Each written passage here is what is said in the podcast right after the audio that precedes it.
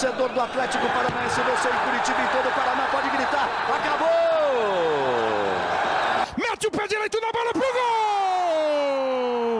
Gol! Que lance do Cirino! Espetacular o Cirino! Rony! Fala galera do Globoesporte.com, está começando mais um podcast.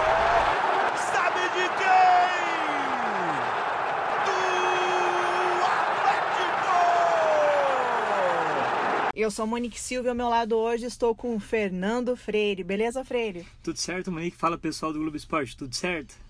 Vamos lá, nosso bate-papo de hoje a gente vai falar sobre o time de aspirantes do Atlético, que no Paranaense perdeu 100% de aproveitamento, também invencibilidade. As primeiras impressões com Dorival Júnior, né? O time principal fez a estreia oficial contra o Paraná Clube no Paranaense. Quais foram os pontos positivos e negativos e também sobre um assunto polêmico que está dando o que falar nos últimos dias. Na verdade, desde que começou o ano, que é o desmanche do Atlético, né? Muita gente saindo e pouca gente chegando. Bom, Freire, no último podcast que você fez com a Rafa Potter, o Atlético tinha 100% de aproveitamento, eram três jogos e três empates. De lá para cá, o Atlético perdeu por Cianorte, que foi 3 a 1 fora de casa, e vem de empate com o Paraná em 1 a 1 deixou a liderança e hoje é o terceiro colocado, né? É, a derrota para o Cianorte foi mais na, na, no impulso do Cianorte, né? Jogando em casa, foi no embalo. O Atlético sofreu uma pane ali, sofreu três gols em 11 minutos. Enfim, normal de um time tão jovem, né? Um time com praticamente sub-22. A maioria dos jogadores, é, todos jovens, só o Breno Lopes, que é um pouco mais velho. É, enfim, uma, uma derrota normal de um começo de trabalho, eu acho que é, serve de aprendizado para um time bastante jovem. Mas a atuação contra o Paraná me preocupou bastante. Não tanto pela organização, eu achei o time bastante organizado taticamente. A, a primeira linha defensiva eu achei positiva, é, bem armado. O Paraná encontrou o gol no final mas defensivamente o Paraná teve uma boa atuação. O Atlético finalizou muito durante o jogo. Se fizesse 3, 4 a 0 não seria surpresa. Mas o que me incomodou foi a postura do time. O Dorival elogiou até, mas eu achei o time muito acomodado, como se estivesse em ritmo de treino. Eu esperava um, um, ritmo mais intenso, porque já, já teve três testes antes, né? já tinha enfrentado Boca, Racing e Grêmio é, eu achava que o Atlético mostraria um pouco mais de, de força, um pouco mais de velocidade, e o time foi, é, talvez até pelo gol no começo, né, foi uma postura mais cautelosa, ali não, não, não avançou tanto. Enfim, eu esperava um ritmo mais intenso, 2, 3 a 0, um placar mais tranquilo. E tanto que o Atlético acabou sofrendo o gol no finalzinho que deixou a torcida na bronca. É, e com certeza a parte também de ter começado muito bem no primeiro tempo, muito bom, e o segundo tempo caiu demais, né? O time parece que largou, perdeu intensidade, perdeu força, achou que talvez ia resolver do jeito que queria, né? É, a, a, acho que a impressão foi essa, o Atlético pensou que a qualquer momento iria para o ataque, faria 2, 3 a 0 e ficaria tranquilo. É, a minha impressão é que eles não acreditavam que o Paraná com um time praticamente todo reserva, poderia ameaçar. O Paraná cresceu e mereceu o resultado no final, teve umas chances seguidas e fez uma baita jogada ali encontrando o gol de empate. Enfim, foi um resultado justo pelo que o Paraná produziu no final, mas o Atlético poderia ter, é, durante o jogo, ter aberto um placar maior. Eu, eu, eu acho que o cenário é positivo, mas é, faltando pouco tempo para a Supercopa, eu esperava um pouco mais do Atlético. Para esse jogo agora da Supercopa, eu acho que o Atlético precisaria mostrar um ritmo maior. Eu acho que para a Libertadores o Atlético vai ter já uma condição melhor, vai ter um tempo para o Dorival trabalhar. Mas enfim, para um começo de trabalho, eu já esperava um pouco mais de ritmo, um pouco mais de entrosamento. Por exemplo, as laterais, o Kelvin e o Márcio Azevedo praticamente não passaram do meio campo. Uma das poucas vezes que o Márcio Azevedo subiu, ele cruzou ali direto para o gol, quase fez um gol. O Kelvin subiu pouco. Enfim, eu esperava um pouco mais dos laterais. É, o, o Nicão jogou bem pelo lado direito, buscou bastante o jogo. Não estava com a pontaria afiada, né? mas é um jogador que buscou bastante o jogo. O Marquinhos Gabriel do outro lado não teve uma, uma atuação tão boa. Com isso, a bola não chegou tanto para o Bissoli, uma vez que, que chegou o goleiro Marcos do Paraná fez uma baita defesa. Enfim, não, não é o camisa 9 ideal, mas o, o Bissoli está se mostrando uma alternativa interessante. Enquanto isso, enfim, tem algumas coisas positivas, mas eu esperava um pouco mais, principalmente de ímpeto do, do Atlético pela, pela questão física nesse início de trabalho. Dois pontos que você falou, Freire, que eu queria também complementar.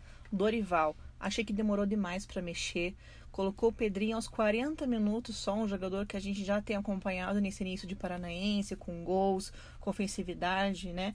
E ele só colocou o Pedrinho aos 40 minutos, né? É, aí acho que foi mais uma ideia de dar uma sequência, um entrosamento para um time titular que talvez jogue contra o Flamengo.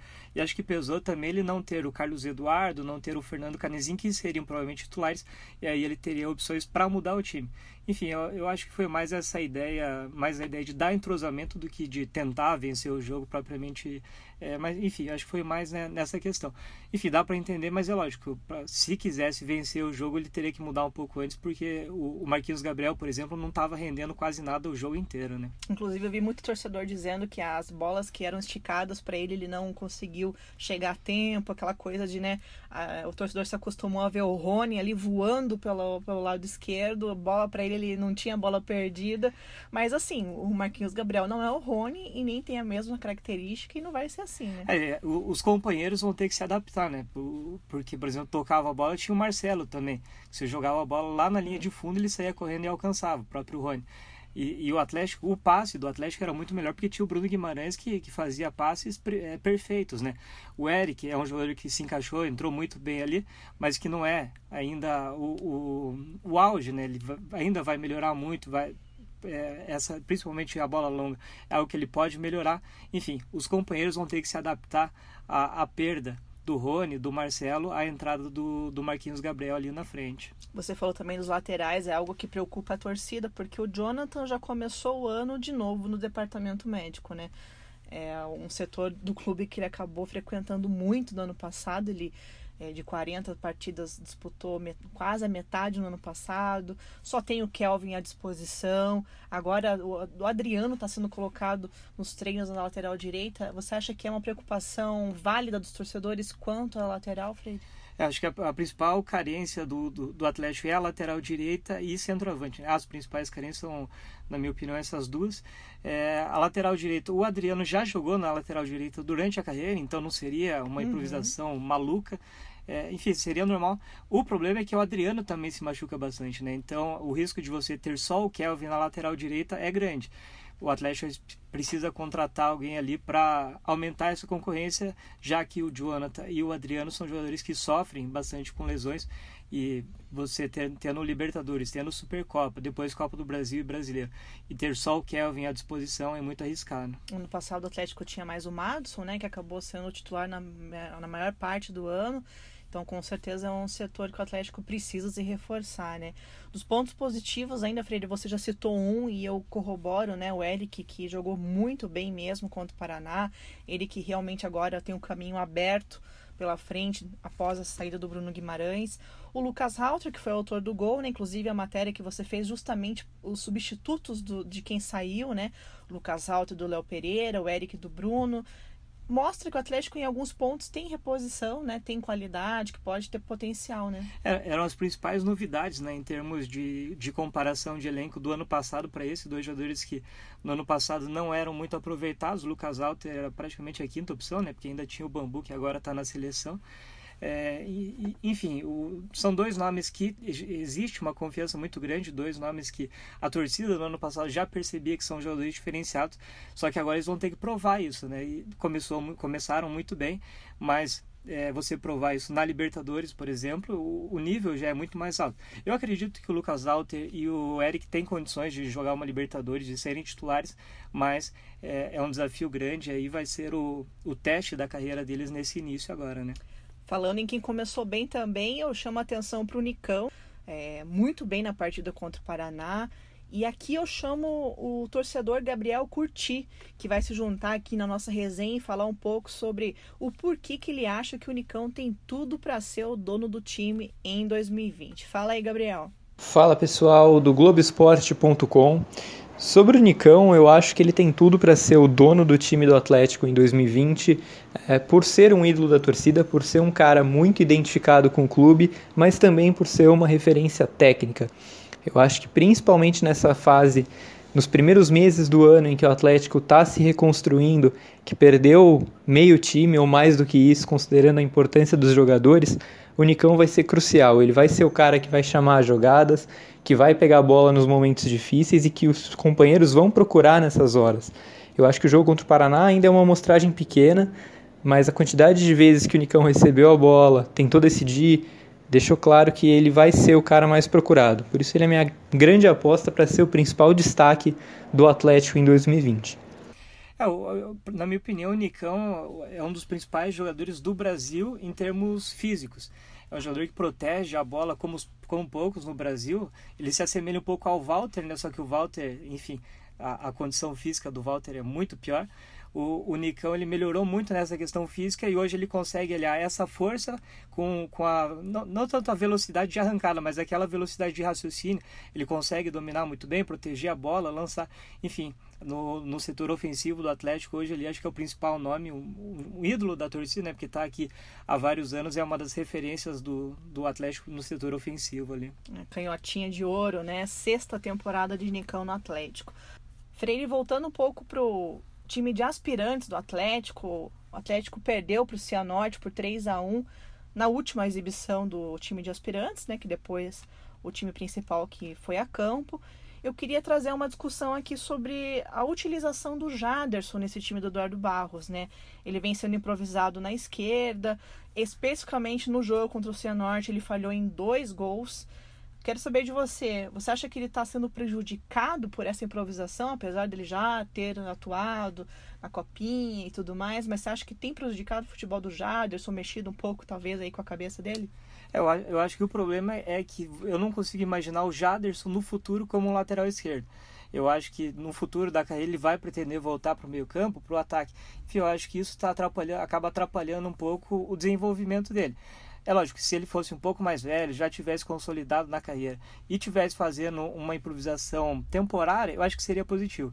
Mas é o momento dele se evoluir, dele se firmar como jogador e você, justamente nesse momento, jogar numa posição que não é a sua, fa acabar falhando. Eu acho que o risco de você perder um jogador é maior do que a, o que ele retribui jogando nessa posição.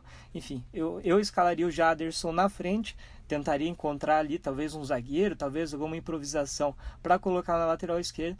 Eu acho que o Jaderson na frente rende muito mais. Mas o Jaderson estreou no, como meio aberto pela esquerda e não jogou muito bem, né? Até deu uma assistência, mas não foi muito bem. Enfim, são alternativas ali que o Eduardo Barros está tentando encontrar.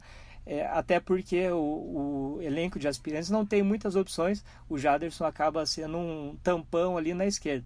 Enfim, eu, eu não colocaria o Jaderson, é um risco acho que muito grande para a carreira dele até. Você citou Eduardo Barros e você esteve na cobertura desse jogo do Atlético com o Cianorte. Ele defendeu muito ali o Jaderson, inclusive até citou o Renan Lloyd para é, dizer o que ele pensava a respeito da utilização e do potencial dele. Você acha que ele tem razão no que ele diz a respeito, assim? É, quando você compara qualquer lateral do, do mundo com o Renan Lodge, o risco de você exagerar é muito grande, né? E ainda mais o, o Jaderson, que é o meio atacante, improvisado. Enfim, eu, eu acho que ele defendeu o Jaderson faz parte, é função do treinador, mas quando você compara ele com o Renan Lodge, por, por melhor que seja as tuas intenções nessa comparação, você acaba queimando até o jogador, né? Você coloca é, ele num, num, nível muito acima do que ele está, enfim, mais uma falha ou outra, todo mundo vai lembrar da comparação com o Renan Lodge, enfim, eu, eu achei que a defesa do, do que o Eduardo Barros fez do Jaders foi positiva, mas essa comparação com o Lodge eu achei desnecessária. Ainda sobre essa questão de mudanças constantes, outro ponto que eu trago aqui para nossa discussão, por exemplo, o Christian e o Pedrinho, que eram destaques nesse primeiro, nessas primeiras rodadas, subiram para o time do Dorival. O Pedrinho entrou no segundo tempo contra o Paraná, o Christian quase entrou, mas acabou ficando de fora. É, você acha que isso bagunça muito ali o planejamento do Eduardo Barros, no sentido de que isso enfraquece o time dele, que né, quando está conseguindo encaixar é, os jogadores sobem para o time principal, ele vai ter que se adaptar com essas constantes mudanças mesmo. É, vai ter que se adaptar, né? Desde na, nas primeiras entrevistas ele já falava dessa necessidade, que o objetivo do projeto de aspirantes é servir o grupo principal, né? O Atlético, lógico, quer conquistar o Campeonato Paranaense, porque isso é positivo para a formação, isso é positivo para a venda futura de jogadores, enfim, você forma jogadores campeões. Mas o objetivo principal do Atlético é formar e não ser campeão. Então, a partir, desse, a partir disso, o Atlético acaba é, promovendo várias mudanças no grupo de aspirantes é, o Eduardo Barros consegue até manter uma base, mas você perde aí, por exemplo, o Christian e Pedrinho, que não eram só titulares, eles eram destaques do time, né? Na minha opinião, Danilo Bosa, Christian e Pedrinho são os melhores jogadores desse time. Você tira dois deles para um jogo complicado, contra o Cianorte, por exemplo, o time sofre muito. E a tendência é que essas mudanças continuem na sequência, né? É, hoje, por exemplo, se, se algum zagueiro do, do, do, principal se machuca, o Bosa, por exemplo, pode subir. Uhum. Enfim, essas mudanças vão ser constantes. É um desafio para o Eduardo Barros, mas ele mesmo sabe né, que o principal objetivo dos aspirantes é formar jogadores. Então, as mudanças devem ser constantes. Acho que talvez na reta final ali o Atlético mantenha uma sequência com o time de aspirantes, não promova tantas mudanças, mas nessa primeira fase eu acho que o, o grupo vai rodar bastante.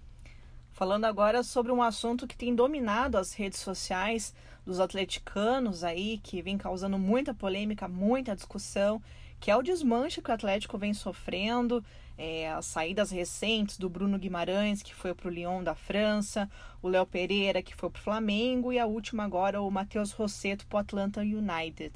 Lógico, né, Freire? O Bruno já se sabia que ele estava de saída, já tinha se despedido da torcida no último jogo em casa, no ano passado, contra o Santos. Só não sabia ainda o destino, que é a hora do Atlético de Madrid. Aí o Benfica entrou na jogada e acabou indo para o Lyon. O Léo Pereira, de alguma maneira, é, também era um jogador visado e que desde o ano passado estava na mira do Flamengo e acabou indo para o Flamengo mesmo. O Rosseto já não tinha espaço no elenco, não era titular, mas são saídas que vão se acumulando e que a, a torcida tá brincando, né? Que a, a, abre a rede social, tem alguém saindo do Atlético. É preocupante, Freire? O que te preocupa nesse sentido? É o Atlético não estar repondo ou é a quantidade grande de saídas? Acho que passa muito pela não reposição, né? Porque você vender o Bruno Guimarães por 20 milhões de euros é, é quase impossível você não vender, né? O Léo Pereira também foi uma boa negociação, mais de 6 milhões de euros. O Rony, se, se for negociado mesmo, também é uma grana interessante. Enfim, o Atlético não está perdendo ninguém por pouco dinheiro, né? Só que aí o Atlético consegue essa grana, uma, uma grana absurda, e contrata jogadores, é, poucos jogadores, né, três jogadores até agora, e jogadores que não são, não, não chegam à altura desses que estão saindo. Eu acho que o principal problema é. Se o Atlético investisse 20% desse valor em jogadores para reposição, seria interessante. Mas eu acho que o principal, a principal preocupação da torcida até agora é essa. Vendeu peça-chave, jogadores, quatro, cinco jogadores que eram titulares absolutos no ano passado, né? contando, por exemplo, o Marcelo Cirino e o Marco Rubi, que não tinham mais contrato e saíram. É metade do time que era titular e hoje o Eduardo Bal já não conta com eles. E por outro lado, o Atlético só contratou três jogadores, né? Fernando Canezin, Carlos Eduardo e Marquinhos Gabriel. São nomes interessantes, mas precisaria de mais reposição, principalmente porque são os jogadores que saíram eram muito importantes nesse elenco do Atlético. O Dorival até depois na coletiva de imprensa após o jogo do Paraná é, despistou sobre os reforços, elogiou os jovens do grupo, ele projetou um time forte, valente, ousado nas palavras dele, que tudo era questão de tempo. Então a gente vai escutar um pouquinho aí do que o Dorival falou a respeito disso. Nós perdemos aí pelo menos cinco jogadores que eram muito importantes é, é, e decisivos à, nossa equipe. E mesmo assim, a, a, é uma reconstrução que já parte de algo muito palpável. Eu acho que é, uma, é uma oportunidade dessa garotada assumir um, uma condição. Eu acho que só acontece é, o aparecimento de de jovens promessas a partir do momento que você lhes proporciona uma oportunidade. E é o que eles estão tendo. Então, o, o que vai direcionar os caminhos de possíveis contratações será real, uh, justamente uh, a resposta que esses garotos nos darão daqui para frente. E vamos aguardar, porque eu acho que uh, vimos aí coisas muito boas acontecendo com a equipe. Tá aí, portanto, o Dorival. E, Monique, eu, eu acho que assim, o Dorival fez o papel dele, né? Que é defender o grupo, defender os jovens, mas a gente sabe que internamente o Dorival tem cobrado reforços, né? É uma, são, são apenas três reforços, como a gente falou.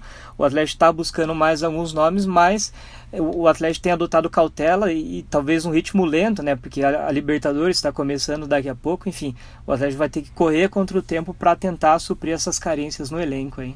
Isso aí. Bom, o próximo jogo do Atlético é contra o FC Cascavel.